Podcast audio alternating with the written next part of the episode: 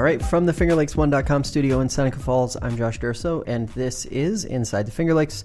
Today on the show, uh, Michael Kracker. He is the executive director for Unshackle Upstate, a business advocacy group based in Albany. Michael, uh, welcome back to the program. Good to be with you, Josh. Uh, so, give us a little bit of a nutshell of what it is you guys do, sort of what Unshackle Upstate looks like on the day to day. Absolutely. Unshackle Upstate is a business and taxpayer advocacy coalition. Our members are primarily large upstate New York regional chambers of commerce. We advocate for pro upstate business and taxpayer issues in the state capital uh, with a premise on making upstate New York a more affordable place to live and a stronger place to do business. No doubt uh, the population decline in our communities is of paramount concern to us. So, advocating for policies that will kind of reverse that trend and get upstate New York growing. And of course, we are going to talk uh, later on this half hour uh, about what sort of the focal points have been for you mm-hmm. guys policy wise this year. Um, but I, we can't really have this conversation right now without uh, at least uh, talking briefly about the coronavirus yeah. and, and the impact that that sort of had. First, um, what has that done to sort of your day to day and how that sort of evolved? Yeah, I, I I was speaking to a group earlier today, and I said that's the 800 pound gorilla in the room. It's uh, involved in every conversation. Um, we were in the Capitol on Tuesday advocating for issues, and it was a ghost town. Tuesdays are usually a mob scene in Albany. You've got thousands and thousands of advocates during budget season making their case. Uh, we were one of a few groups in the Capitol, and you can definitely feel uh, a culture change, but also in the businesses I talk to, businesses are starting to feel the impact. It's not just evident in people's 401ks and their you know their brokerage accounts. Small businesses on Main Street are starting to feel a pinch uh, by you know as people are self isolating. Uh, they're not going out to eat. They're not going to the movies. They're not traveling for conferences. I saw a story yesterday.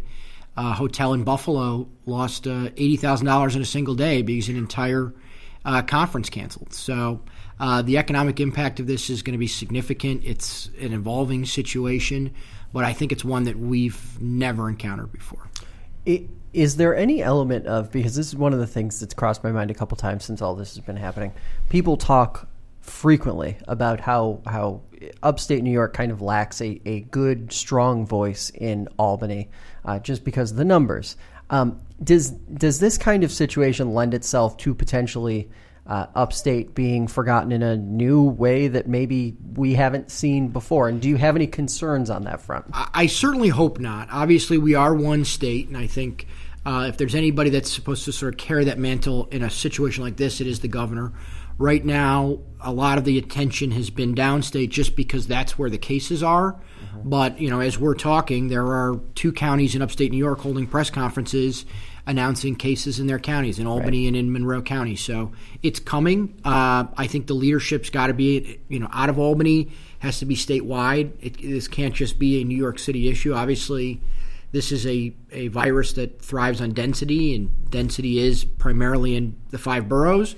But uh, this is going to impact upstate just as hard, and uh, we're going to have to deal with it. So our hope is uh, that that leadership comes, you know, from the governor and from our elected representatives. Uh, so, policy wise, uh, what have been sort of the focal points that that uh, Unshackle has looked at this year and taken on this year, and has the the coronavirus concerns uh, either sort of aligned with some of those issues naturally, or has that created an element of you guys needing to sort of bring a couple new ideas that maybe weren't in the fold before into the focal point. Yeah, it's it's been interesting. So our our main agenda items for this year are uh, based on the budget are uh, fighting for small business tax cuts, which we are thrilled to see the governor include in his budget. Opposing a prevailing wage mandate, which unfortunately is in his budget. We talked about last time I was on your show. Uh, fighting against new health care or taxes on private health insurance plans, which will ultimately impact uh, individual consumers, but also uh, going into the year, we were concerned about new mandates on New York's employers. And in the governor's budget, he included a paid sick leave proposal, a new program for paid sick leave. And obviously, this is an issue that's taken on new life under uh, you know the umbrella of coronavirus and Absolutely. what that means. But we still remain concerned. Actually, we just issued a memo uh, to the legislature and executive yesterday emphasizing the point that these two issues should be treated separately. I have no doubt that the leadership in Albany is going to have to do something to address this current crisis, as they should. Uh, we don't want anybody to be uh, impacted financially because of this, either employees or business owners. Uh, but there is going to be life after this crisis. Hopefully, that's sooner rather than later.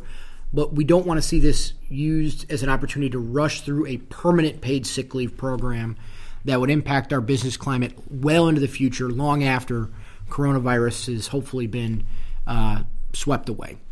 It's it's interesting because the the reaction seems to have been thus far uh, really focused on the paid sick leave part. So I want to I want to dive in there a little more. Sure. Um, you've on one hand got a a state that's facing a budget deficit, and you have small business owners who are saying, "Look, we just we can't shoulder this. We can't afford to do this without making customers pay more or potentially having to cut staff or whatever the case may be." Um, what is the the the happy medium, I guess, from from Unshackle's perspective, or what's the answer if you have these two realities that that are clearly they're they're meeting at this center point in paid sick leave, and there doesn't seem to be a good clear answer on how to execute. No doubt about it. It's a, it's a complicated issue because I, I don't think you can say to an employee, you know, you can't come into work because you're under a 14 day quarantine. Too bad, no, you know, no help for you. I get that. Uh, but I also don't think you can say to a business owner who's already feeling the effects of coronavirus because of a, a decrease in occupancy of his business, his or her business, and then say, oh, by the way, on top of that, you have to pay your employees who can't come into work. Um, so there's got to be some balance struck. I, I don't necessarily know that I have the answer. I think the employer community would be eager to discuss that. Uh, I read an interesting column from Bob Confer, who owns a manufacturing business in uh, North Tonawanda, and it, it writes for a, a, local paper where he had talked about should the state utilize the unemployment insurance fund uh, and treat this as an unemployment event where individuals would be able to access that that fund. Could they maybe pass a policy that would allow people to tap into that for coronavirus? And that would be, I think, a happy medium, perhaps, that would allow individuals to get access to uh, pay mm-hmm. without burdening employers. No doubt, I'm sure insurance fund premiums would go up, but it would be far cheaper than saying we need you to pay employees who can't come into work. And, and obviously that, that is one of the one of the concepts that I've also heard floated. But it, it, it I'm curious. The wheels of government always move slowly, and, and getting and accessing funds like unemployment mm-hmm. take time. And if someone were to basically be sent home because they, they have the coronavirus or they tested positive or they just have to self quarantine, there's going to be a lag in the system. Does there need to to base? I guess maybe the better question is: Is this a good example of why government shouldn't necessarily be involved in these types of things, and instead making it easier for businesses to do it themselves? Yeah, I, am not sure. I mean, I, I don't know what the answer is there. It's a it's obviously a very complicated thing. I do think maybe this is an area where this is why we have government because I think somebody's got to help facilitate this in a coordinated way. Uh, you know, it's maybe a, a, an odd example, but as I saw the NBA cancel their season, I also saw Mark Cuban talking about not just the players but all of the employees who work at the stadiums who are now going to go without a paycheck. And should the league look at some sort of a program? For those individuals who are now displaced yeah. and without a pay. So something no doubt has to be done. This is a crisis like we probably will not have ever encountered. Uh, but I also just think, from our perspective, it should not be an opportunity then to sort of jam through quickly a, uh, a, a, permanent paid sick leave program. Uh, tourism, big, big, big deal for upstate New York, especially in, here in the Finger Lakes, uh, central New York, and even western New York in the southern tier. Um, are you hearing from uh, folks in the small business community in that sector? Not just immediate sort of short term concerns, but maybe some of the, the concerns as we head into what would be, you know, prime season, spring, warmer weather, and summer. Yeah, no doubt about it. I, you're already starting to see uh, counties report lower sales tax for tourism dependent counties. That's going to be an even bigger deal. Yeah. Uh, I think you're going to see as you've now got travel restrictions and and other concerns uh, that county governments, small businesses that rely on tourism are going to be disparately impacted. So uh, it's a concern we have for sure. I think it's part of why it's important that everybody seek out accurate information during this situation so that they know what's real and what's not. And they can make responsible decisions. If it's safe to travel, you should feel free to do so. But um, no doubt about it, in the tourism industry and, and in upstate New York, where that's such an important part of our of our fabric and diverse areas, Western New York, the Finger Lakes, Adirondacks, across the state, tourism is an important industry. Uh, I think you're going to see uh, a, a big hit. Lowering taxes on small businesses, obviously a, a small win through the the governor's proposal, um, but a lot of small businesses, and what we're hearing and seeing in our reporting, especially in some of the more rural communities in upstate, they're saying, "Look, it's it's not even close to enough. It, it's not even going to move the needle for us in the grand scheme of things because of the other changes that are also happening in the background." Yeah, where what is the ideal situation? What is the ideal result to see? And where could some meaningful cuts for small businesses be made so that Albany isn't applying as much pressure? Obviously, we never want to look a gift horse in the mouth. Small business tax cuts are, are a positive thing, and we applaud the governor for including that in his budget.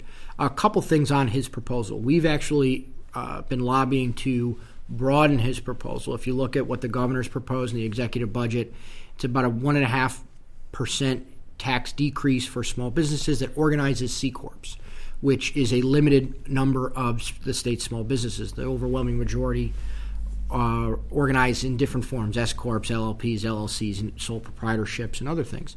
So, part one of that, to answer your question, would be we've advocated for a, a piece of legislation that's been introduced, sponsored by Senator Kaplan and Assemblyman Schimminger, that would broaden that uh, small business tax cut to all small businesses of any classification. So that's obviously an immediate thing that we're lobbying on. But to your to your point about it's not enough, uh, we hear that all the time. Yeah. It's not just New York State's tax climate, which is no doubt a challenge. It's all of the other things that go into running a business that add up for employers. I always tell people every new mandate or every new regulation, while probably well intended, adds on top of the already burdensome regulatory structure we have in New York. And it's kind of what you would call the death by a thousand cuts that, you know, you have, even as we're talking about uh, paid sick leave. Two years ago, they passed paid family leave. The year after that, they passed voting paid time off. Now this year, they're looking to add paid sick leave. Take all of those on their uh, individually, they're a burden. Add all three together, and it becomes even more challenging. And that's then you've got ever increasing workers' compensation costs and, and insurance funds and you name it. So it's very difficult to run a business in New York State, not just because of our tax climate. And I think it's got to be a holistic approach. What can mm-hmm. we do to make it easier for businesses to succeed here? What have you heard in terms of reaction since the plastic bag ban has has taken hold. Obviously, we saw that the, the DEC is effectively going to hold off on fining mm-hmm. uh, until April 1st, but we're almost to April 1st. Um, what has been the sort of pulse on the ground since that became reality on March 1? I think that there's a little bit of a some growing pains, no doubt about it. I you know I hear from individuals all the time that they're just not accustomed to it. Obviously, there's a transition in consumer behavior that has to take place. I know when this was first being discussed last year, I mean, it's been discussed, but when it was kind of moving last year, my thought was that they should allow for a phased in approach, allow companies to start charging 10 cents one year, 25 cents the next year, kind of to build up some costs while you're doing consumer, customer education mm-hmm. because I think so many people were sort of caught off guard when they walk into a Wegmans or they walk into a, a Tops and they're told, "Sorry, we don't offer plastic bags anymore." Uh, but you know, all of those things have have a cost. I know this year what they're talking about doing is banning uh, styrofoam products, polystyrene products, and for us that's a challenge on two fronts. Just down the road here in Canandaigua, you've got a large polystyrene manufacturer that employs, I think 400 people yeah. uh, at that at that factory. Uh, that's a significant uh, amount of jobs in Ontario County that doesn't have a lot of private sector employment. Uh, but then there's also the downstream impact, and what does that mean for restaurants and food service companies that currently purchase polystyrene product? It's very cheap. The alternative products are very are sometimes three, four, five times as expensive. So when we talk about what are the other challenges for businesses, well here's a product ban that could potentially increase costs for small restaurants. The large guys, Dunkin' Donuts and others, they've been able to absorb that cost. And that's not to say it's not an impact on them, but they've got economies of scale.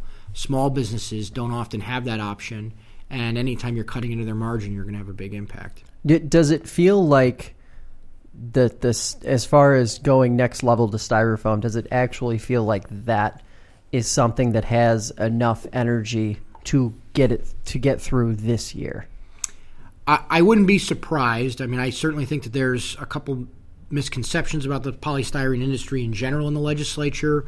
Uh, uh, a belief that this product can't be recycled, which is is not true. In fact, we participated in a, an advocacy day with some industry folks, and one of the gentlemen that we were with runs a, a styrofoam recycling center in uh, Cohoes, New York, in the, in the, capital region, and he recycles hundreds of thousands of pounds of polystyrene a year. I mean, when you think about how light styrofoam is, a yeah. couple hundred thousand pounds of it means he's recycling a lot of product. Uh, but no doubt, I, I, think as Albany sort of shifted more to the progressive side of things, these types of bans are, are popular with the environmental community so it's a challenge to you know try to re-educate and explain why it's not necessarily sound policy. Mm-hmm. So uh, let's talk a little bit about the the changes in farm labor. And one, I think for a lot of folks who, who actually aren't working in the ag business, eh, the the changes are kind of foreign to them. They don't really understand like what the X's and O's of it are.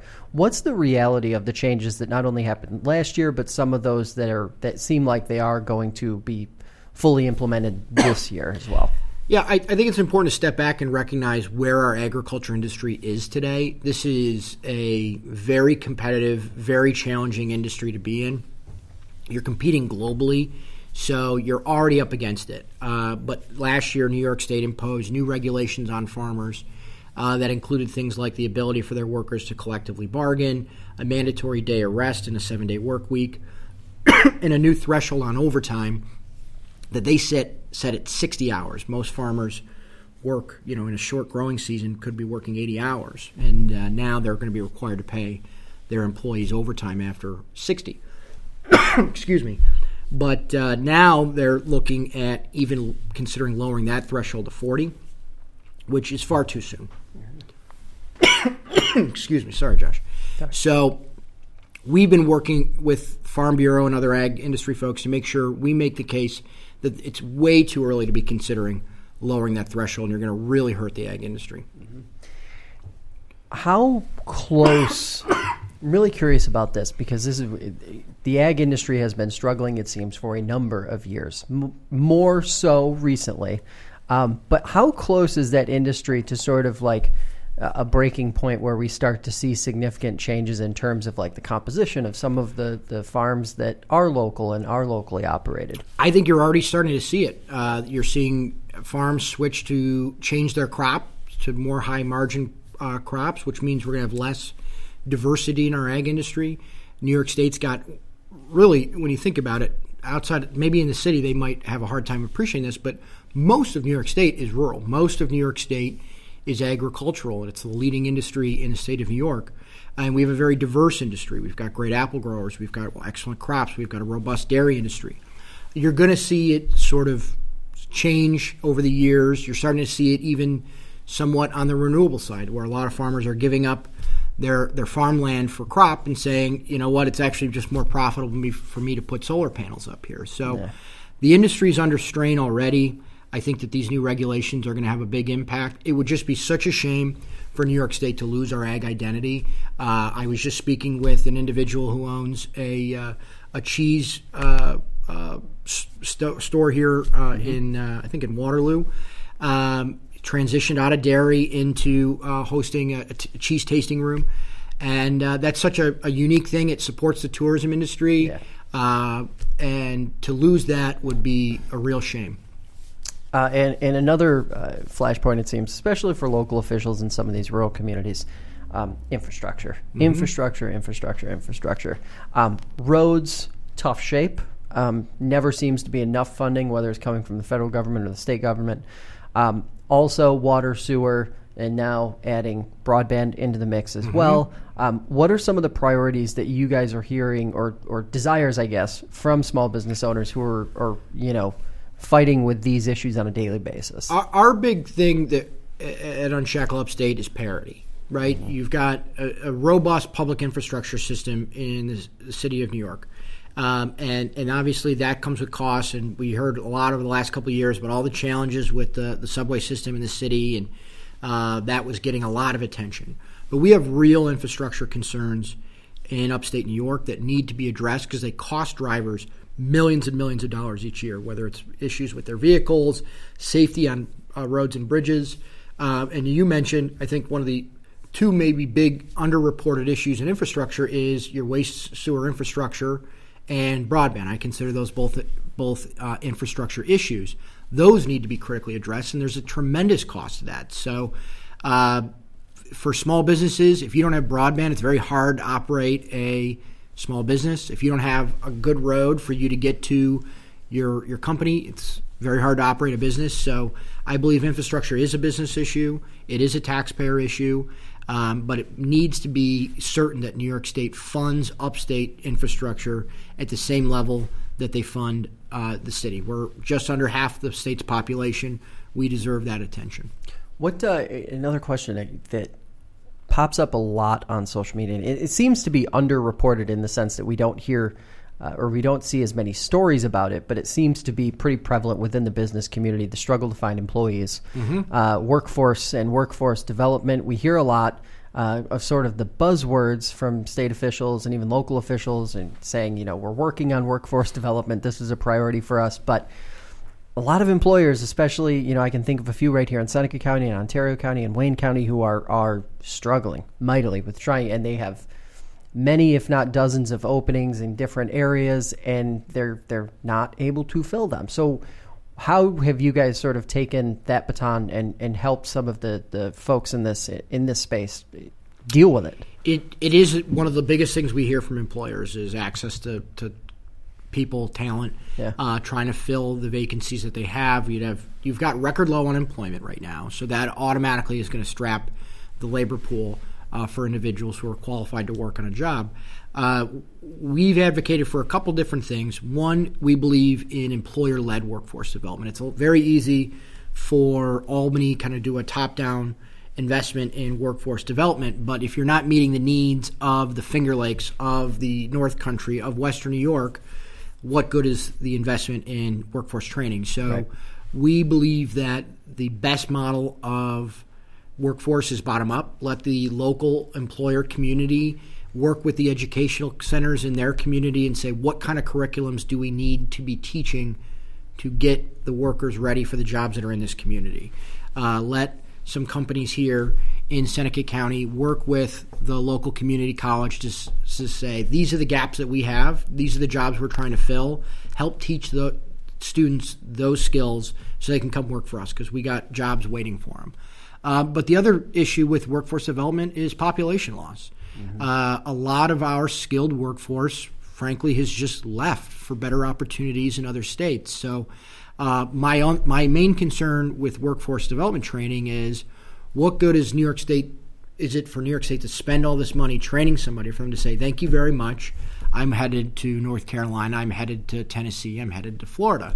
Um, so I think you know, it always comes back to this for me is that we have to make sure we're improving the climate in New York State making the state more affordable so people want to stay here and people can stay here. There's jobs available, but if we're training somebody and then they're saying, well, see you later, uh, what good do we do? What, what did we accomplish? A lot of negativity out there, especially with with some of the the population loss numbers and things like that. It's a census year. I can't imagine that the news is going to be good come 2021 no. when that when that is uh, ultimately released and completed. What is it though? What give us a couple things that do make you optimistic about what's going on in upstate New York, whether it's on the policy side or just in terms of the people that we see who are making something sure. happen. You know, it, you know, I, I, have a I have a tricky job because a lot of what I do is to talk about the problems that we have in the state, but what I enjoy is I get to advocate for a community that I love. I mean, I grew up in upstate New York. Uh, I travel upstate New York, across upstate New York all the time.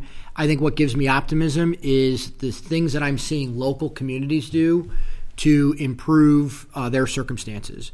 Uh, I look at the city of Binghamton. We work very closely with the Binghamton Chamber of Commerce. That's an area of the state that has been crushed by years and years of bad policy decisions by Albany and changes in you know global marketplaces.